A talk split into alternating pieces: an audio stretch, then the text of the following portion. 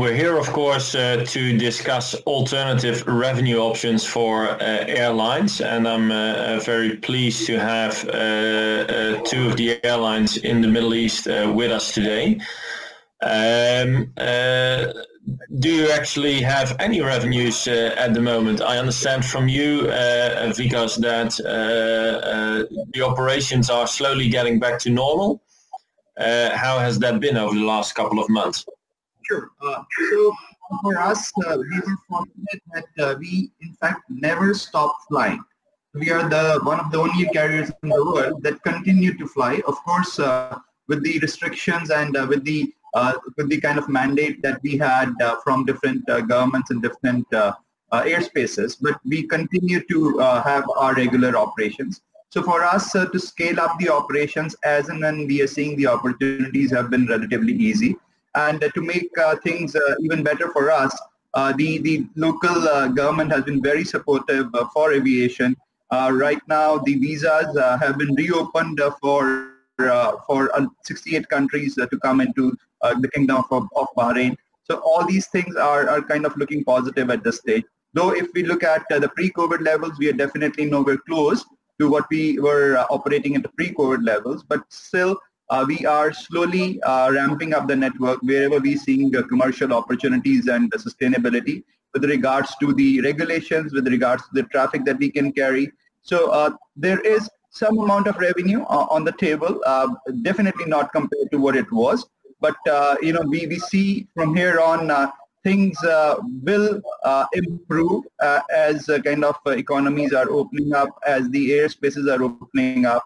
So within the GCC, uh, we are seeing some windows of opportunities. Uh, uh, within uh, the region, uh, there are some windows of opportunities. But then again, all depends on uh, how the situation is on the ground and things change very, very quickly. And that's making things a lot more complex for aviation currently because the regulations are practically changing by the minute, which is kind of unsustainable for aviation because aviation needs open borders, aviation needs an open environment.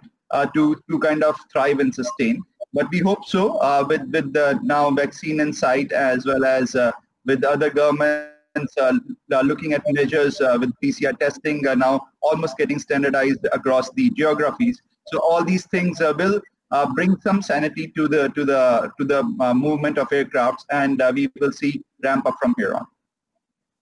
And how has that been in Kuwait, Ratan?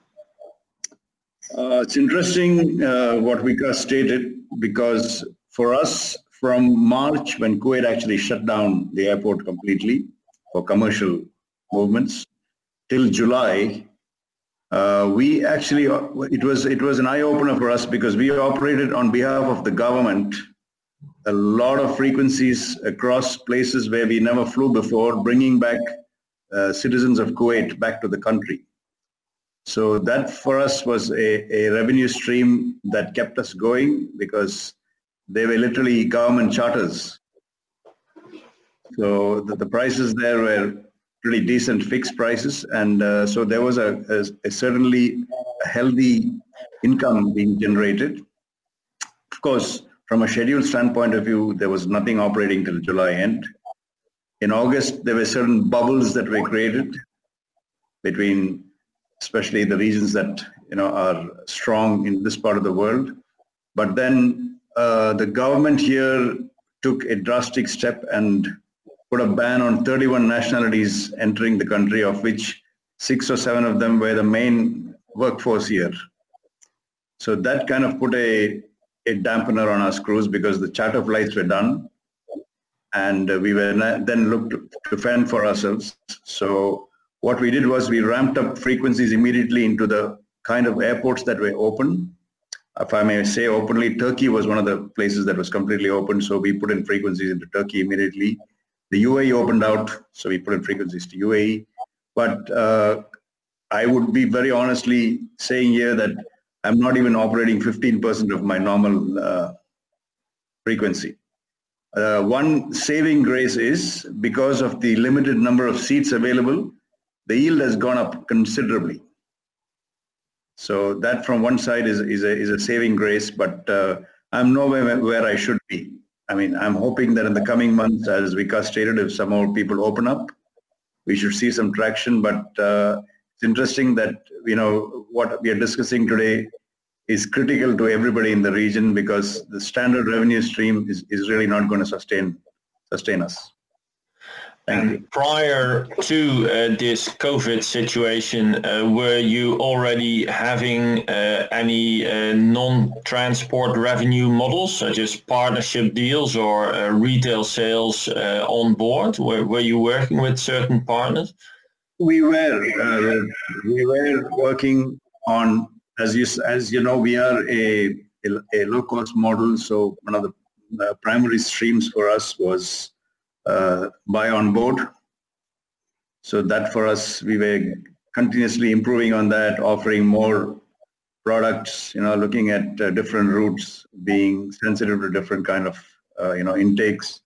So they, we were looking at an ancillary stream that was gradually growing, but uh, now we've been forced to kind of do a 360 degrees and because there's really no buy on board because of social distancing. So most of the of the uh, authorities don't allow you to serve food on board because it's, uh, it's ensuring that the cabin crew is distanced from the customers and vice versa. So that that stream will probably come back once operations come back to normal for us. So we've been forced, and you know, uh, the necess- necessity has been there for us to try and look at any other revenue stream that that we could generate.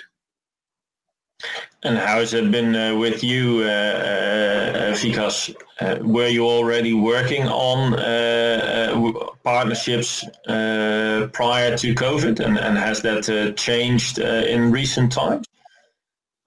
Pre-COVID, what we were looking at, we had a five-year plan for ourselves, which was to establish Gulf Air as a boutique carrier.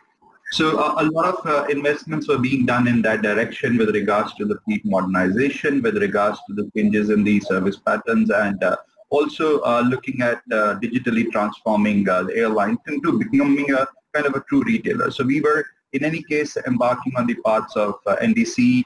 we were looking at creating new platforms for the other like-minded players to come and work with us Uh, especially in the non-air uh, uh, ancillary uh, part. So this was uh, all pre-COVID. A good thing that we have kind of done is we've continued on the same strategy moving forward. So we are we have kind of accelerated all these programs internally, which basically this whole thing gives us a little breathing space because uh, the normal uh, traditional sales were not coming through. But what we did was we in, during this period of time we did a little introspection and uh, fast-tracked all those projects uh, that could uh, really help us uh, become a true retailer in coming time. So we are setting ourselves for a new future. we are setting ourselves towards towards a, a future which is more digital, which is more customer-centric. So uh, a lot of uh, investments and a lot of uh, focus within the organization is driven towards that. So that's where we are trying to steer the organization. we had some kind of, I'll say, very uh, Uh, raw forms of uh, ancillaries that we were selling uh, in the pre-COVID era.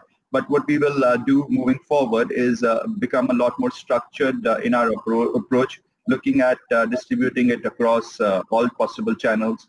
so making the content seamless across board for, for our customers that they tend to create more touch points with them perhaps digitally to make sure that uh, they can connect with us and they can uh, purchase uh, as well as uh, they can uh, experience uh, the changes in service patterns that we are bring, bringing toward the, toward the customers. We very recently we became one of the first carriers to actually operate a 321 LR within the region. So we took delivery. So we are taking the deliveries of the aircraft. So we are we are basically embarking on the same path that we were we had set for ourselves pre-COVID levels definitely with a reorientation uh, towards a uh, more digital future. And you are clearly indicating uh, um, uh, delivery of new aircraft, uh, perhaps even additional investments. I think some of the airlines, especially here in Europe, are uh, struggling big time. Uh, they're also depending on uh, government bailout, um, governments then putting in uh, certain measures uh, on where the money should go. Um, isn't that something that uh, you're also experiencing over there? See, in any case, these revenue streams have come so the whole uh, business model had to be uh, relooked upon. So there are certain uh, commitments uh, that you cannot uh, just uh, ignore. So we are going ahead with the commitments as far as possible. They definitely we were embarking for this year. we had planned a lot of route expansion, which is being kind of withheld, and it will be done when definitely situation becomes more commercially sustainable. Uh, but for uh, for us, uh, it's it's very important to hold ground and make sure that we prepare ourselves uh, for, for a bright new future. And uh, uh, Ratan, I uh, read about uh, uh, what you are now offering your passengers, for example, discounted middle seats. Is that something in which you see that there is a lot of interest? Yeah, it's very interesting that you touched on that. As a matter of fact, I'm not only offering the middle seat but since our, we have a single fleet of uh, 320s, I have uh, three seats together and then the aisle. So we also are offering the passenger the, the ability to actually block the whole row. So if he wants, if he's got seat number A, then he can buy B and C and make sure that there's nobody sitting next to him throughout the throughout the flight. Uh, the reason we can do this quite aggressively now is the seat factors are not that hot. So there is there is capacity going begging, and at the moment we are offering it as something that the passenger is, a luxury that he can you know afford, if, if that's the right way to put it. Under normal circumstances, maybe you wouldn't have been able to buy two extra seats and block the whole row, but this is something very interesting because people are quite wary about who is sitting next to them, unfortunately, these days. So they would prefer to be seated, seated as uh, you know, alone as possible. So that is something that we're seeing a, an appetite for people. We will see the true impact of this as the, the route get back to normalcy. And then the pricing of these extra seats will change based on the supply and demand of uh, the normal inventory sale. So it's, it's going to be quite interesting. But at the moment, instead of me letting the seat go empty, I'm trying to generate whatever I can out of you know, selling it to somebody who's ready to put some money on the table. And, and do you do do you have similar uh, concepts, uh, Vikas? Is it something that uh, that you see at uh, other airlines as well in the region? We've seen uh, a number of carriers already uh, uh, doing the next seat empty, next seat or next couple of seats to be bought from that perspective. So we have seen that uh, concept. Uh, we have been, uh, uh our customers can uh, purchase seats uh, when they travel with us and they can select where, they, where they are seating. for us, we are seeing, in fact, a, a, new trend, which is a lot of customers are upselling themselves to business class.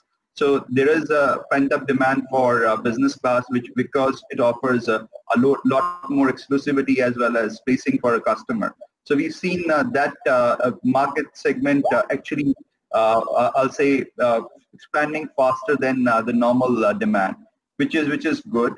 from this is all short term. I, I, agree with Ratan. As things go normal, uh, and things uh, become uh, a, a, lot more competitive, then the competitive price bands will come in. But at this point in time, because there is almost scarcity of capacity in most of the routes uh, and uh, most of the airlines are operating uh, the trunk routes as far as possible. So definitely there is a lot of demand for, for traffic to uh, get back. So there are these people who want to get back to their own countries. There are people who are out of countries come want to come back. So still we are in that phase of uh, almost uh, we can say it's, it's still a phase of repatriation than actual commercial travel. So the actual commercial travel as in when um, kind of it kind of starts uh, and uh, there is a, a, ramp up, then the dynamics uh, definitely will be different uh, from what they are today. Another thing that we are seeing here in Europe is that uh, some of the airlines that operate uh, intercontinental uh, flights, uh, such as uh, Singapore Airlines or Emirates, but also our local airlines such as BA or KLM, they uh, they operate the uh, intercontinental flights with uh, very few uh, passengers on board, uh, but at the same time they're able to uh, take on a lot more cargo. Has that been something that you've also been doing in these couple of last couple of months? yes road. Very interesting, and uh, that is something that actually has been an eye opener for us because many of the routes that we operated, as I told you, the return flight was literally a ferry. Yeah. So by, by default, we ended up picking up cargo. So much so now that we are in the process of actually seriously looking at uh, uh, reconfiguring some of the fleet to full cargo because the cargo revenue that we saw generated during this time is pretty serious and uh, the, the the prices of of anything any commodity is uh, being carried has gone up because of the inability of uh, you know airlines to meet the demand. So it, that's very interesting you brought that up. But we are seriously, uh, as we speak, in the process of changing some of our aircraft configurations to complete cargo. What we also did was we carried cargo in the cabin, of course, following all the safety and uh, the norms that are dictated by the manufacturer. And we were able to at sometimes able to carry 19 tons on an A320neo by loading the, the top and the bottom, which, which then opened an eye and said, why don't we convert this to a full freighter? And uh, because you can continue from your side. Yeah, from, from our side also, uh, cargo demand has uh, certainly uh, been a very kind of healthy demand. Uh, again, it's all uh, linked to uh, uh what I would say is demand and supply. Because uh, since the normal traditional uh, either the freighters or the aircrafts were not operating and there were so a lot of restrictions. So the movement of goods between the geographies became all the more important. And there was an opportunity to capitalize on that. And we did again, you know, a very similar experience of uh, operating uh, ferry flights uh, because of repatriation and coming back with the full belly of cargo. we also did a couple of flights and we, we were very booked about it wherein we on a 787 we did carry cargo on our uh, on our passenger seats again with the regulations as well as uh, safety of the seats in the cabin in mind uh, and it was super successful but these are all uh, Uh, you know, those uh, measures that uh, you would do uh, looking at very closely at the market and market opportunities and uh, whatever comes your way, you grab that. And this, this has been a good revenue stream in this times. Yeah. Um, uh, have you also uh, been uh, looking at uh, some new concepts or uh, things that are perhaps uh, related to the situation that we find ourselves in? I know that some airlines, for example, are now offering to transfer uh, the luggage to uh, the hotel that people are staying at or to their homes because people don't want to wait next to a luggage belt next to people that they're uh, uh, well that they are not sure whether they carry uh, the virus or not. yes, if I may, if I may because you want to go.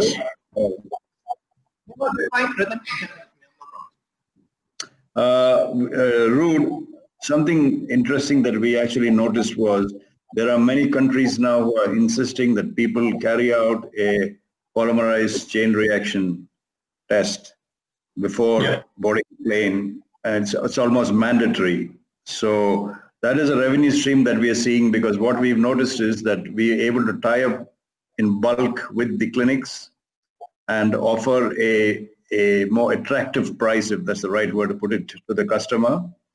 And there are some cases where we're trying to build that into the pricing as well, so that the guy, uh, he or she can, you know, use our ticket and get a test done at the clinic without having to go and pay anything there. So it, you know, saves them time. We are also setting up a testing facility of because we operate from our own terminal. We have a dedicated terminal of our own in Kuwait one of the one of I think the only airlines in the region who operate with their own terminal. We built it and run it by ourselves. So yeah. we've actually we've actually built up a clinic there, and as we speak, we're starting to. There are some countries uh, in in the Indian subcontinent who are insisting that nobody can board without a, a certificate. So we actually set up a clinic there with testing facility and it applies for both. You can either come and pay and do a testing or if you've already included in your ticket, you're then eligible to just go and get the testing and get a certificate and fly out within the. How, how long do uh, the te- these tests take? Uh, these tests usually takes uh, anything between 24 to 36 hours for the result to come out. So the, the passengers uh, is pre-warned and aware that he has to do his ticketing and everything in advance to make sure that he's able to pick up, he or she is able to pick up the ticket before before they leave. And also what you mentioned is interesting that we've also tied up for drop-off of bags. Currently, uh, honestly, there's nobody uh, staying in hotels here because it's not, there's nobody coming in here as a tourist but most of the people are returning back home who don't mind paying a little bit of money to get the to avoid the hassle of waiting, as you mentioned, in a, in a in a line for bags and you know exposing themselves to people who uh, even not only the people that travel with the, the people on ground like the you know the ground staff things like that they don't want to get too close to. So that is something else we are offering of home delivery of bags and we're also looking the other way around, but it's not really kicked off as we wanted, is actually picking up bags for people who are checking in as well. So those are the two other revenue streams that we think can, you know, fly. That's the right word. Thank you. And Vikas, perhaps on the same uh, topic. Uh, from our side, uh, we have been looking at uh, the option of uh, you know home check-in. Now it has uh, its own uh, because you have to have the the immigration side as well. So we've been exploring that option, and maybe in near future we will introduce that for our customers boarding from the Kingdom of Bahrain. For for what we've done is throughout the airport we have made the uh, the whole t- touch points almost contactless for uh, for the passengers. So passengers can seamlessly and uh, you know very safely uh, uh, touch rather than touching and uh, coming to the check-in counters can self-service themselves and go to the gates. so that's that's something that has been very recently started across all airports uh, that we operate into. So uh, we are trying to uh, unify and standardize that operations for the passengers to uh, feel safe when they travel. Uh, we were, in fact, one of the few airlines in the region uh, who came out with a kind of a 10-point checklist uh, even before uh, the IATA uh, mandated and IATA kind of prescribed a checklist for, for the passengers, try, trying to address all touch points for the passengers and making it making it safe, making it uh, secure, and making it uh, contactless for the passengers uh, to go through. So from uh, from from that perspective, uh, uh again the PCR testing. we have we have been coordinating with the government here, and the government is managing that on on behalf of all airlines that are coming into the country and uh, uh, the, the, the, process has been streamlined uh, for, for the same. And for the for the countries that require the PCR testing, we're making sure that the, the the labs and also the airlines uh, are synchronized because uh, we have seen uh, in a number of geographies where you know these certain countries only mandating certain testing facilities across in different countries. So all these things uh, are trying, we are trying to standardize it as far as possible because without standardizing and because without making it easier for the passengers, it's very difficult for the passengers and the passenger confidence to come back to, to help them to enable them to bring uh, uh, bring themselves to uh, a point of where they'll say yes I can travel uh, for we are trying to make uh, things as easy as possible for them. So there will be definitely changes in the uh, way we operate changes in the way we have been um, assessing our passengers and we have been interacting with our passengers but definitely all is happening in the direction where passengers uh, can get that feeling of safety and security when they come and uh, travel with us. And, and looking uh, ahead at the future, uh, you're already uh, referring to uh, passenger uh, confidence. Um, what are your expectations on uh, traffic levels to return to 2019 levels? How long do you expect this is going to take? And do you expect, for example, also differences in different segments of uh, travelers? Uh, will the business travelers return first? Uh, are they uh, forced to uh, continue to work from home more, or do you expect there to be less business travel um, in the near future? From the market and market we are we grounded that the business travel will be a little longer to return back. Uh, it will be uh, the single leisure traveler uh, and the VFR travelers who will come back uh, faster than the business travel. Now, the business travel, especially within the region, uh, we have seen now with the advent of uh, all the technology that you know that day travel, which which was a very predominant kind of travel within the region, uh, will definitely not be something that we can see in the near future to come back because people have got used to Microsoft Teams, to Skype, to Zoom. So all these things uh, will definitely have an impact on that day travel uh, and the day travelers uh, that people are doing day trips uh, within the region. But definitely uh, what we will we are seeing is there is a, a, already a built up demand for, for the mid mid all uh, leisure travel to come back.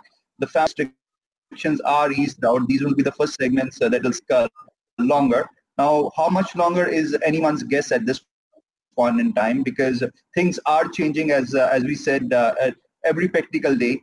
Now things become easier uh, by the day. Then they, when we see there is a halt in the trials that we just witnessed uh, across certain geographies, which will definitely have an impact on the uh, overall sentiment for travel. So all these things are changing so dynamically that to predict that the business travel or the general travel will be back to let's say 2019 levels in 12 months, in 24 months, in 36 months, or maybe in six months.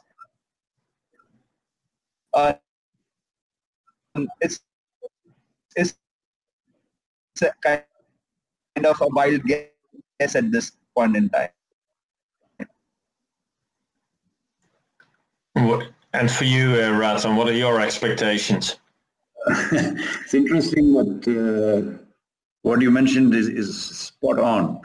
Uh, the few routes that we're operating today, we've seen that, uh, I'm sorry to put it very bluntly, it's like letting a caged animal loose so there are a lot of people who've been homebound for so long and they're desperate to get out. So we are seeing a huge intake from the leisure angle, sure.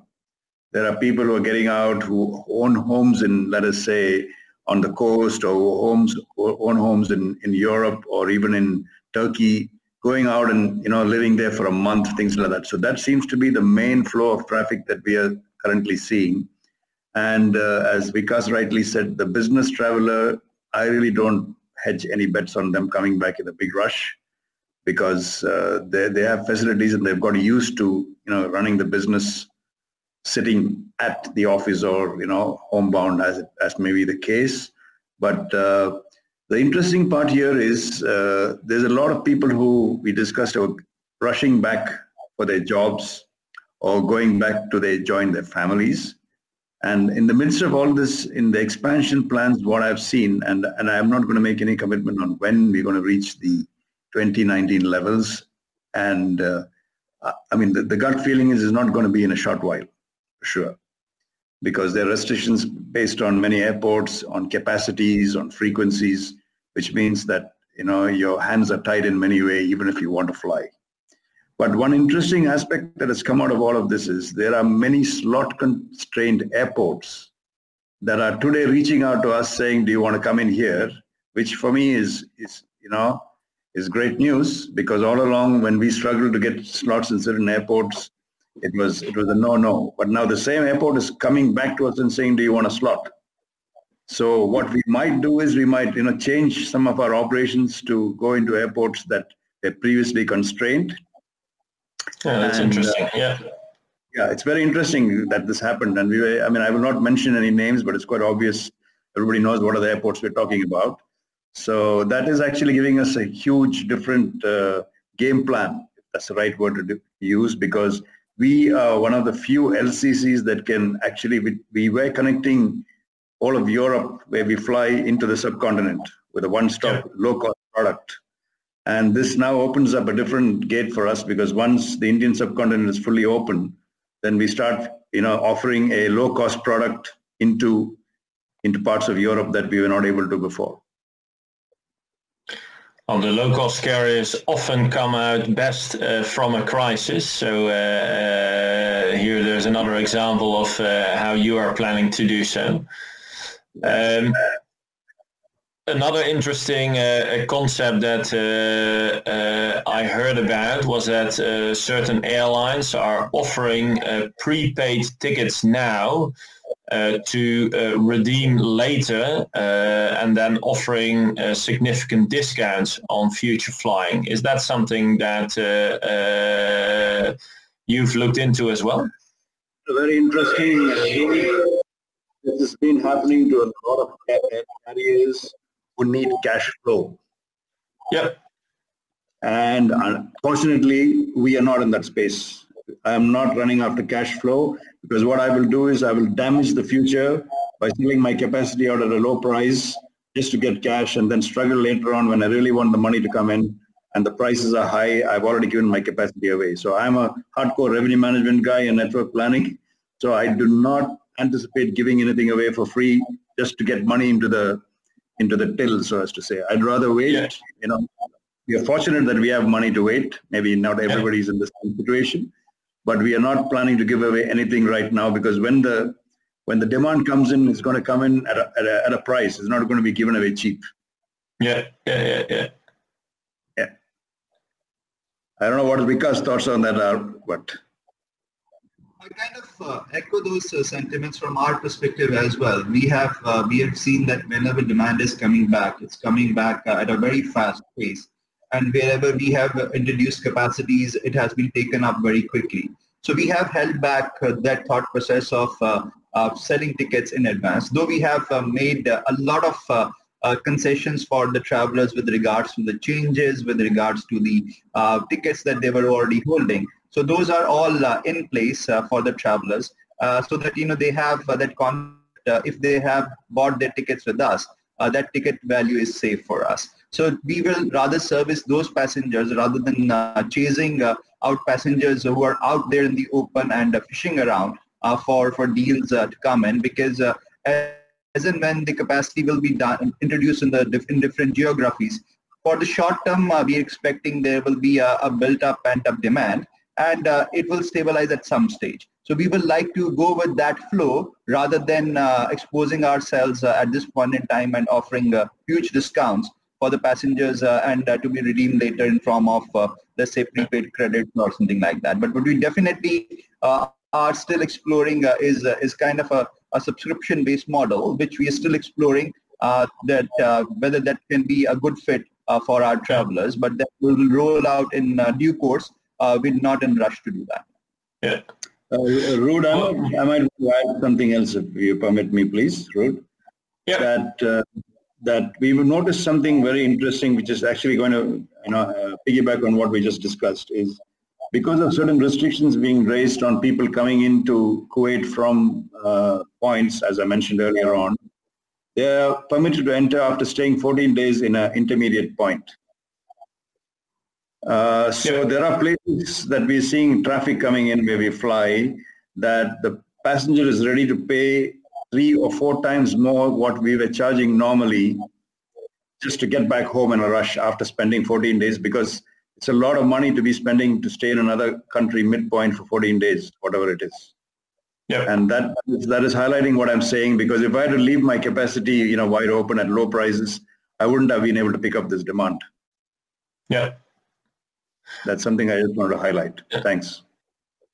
One, one uh, other thing that um, uh, I saw some data uh, that um, in normal times about 50% of people uh, buy their ticket uh, more than three months uh, ahead of the flight, whereas at present it's 50% buying the ticket less than three days before flying, which makes it extremely hard for airlines to come up with a with a winter schedule or uh, anything of a schedule. Um, how are you dealing with that uncertainty?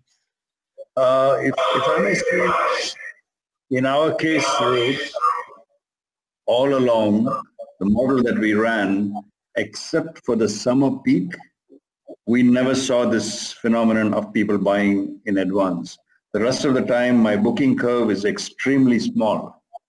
Yeah. And, and that is why we were able to run a profitable business because I was able to price things in a short time with, with a clear upsells within maybe the last week. So I would have flights sitting with, you know, hardly 10 or 15% seat factor today booked. And then next Friday it's full 100%. So yeah. we've always had a very short window and uh, I'm sure Vikas will also, you know, confirm what I'm saying because we're in the same region, except yeah. in the summer peak when the expats and their families go out and also during the December time when everybody wants to go back to spend Christmas with their families. I have not seen that kind of such a heavy uh, numbers booking so much in advance. So yeah, maybe, yeah. maybe it's a different market.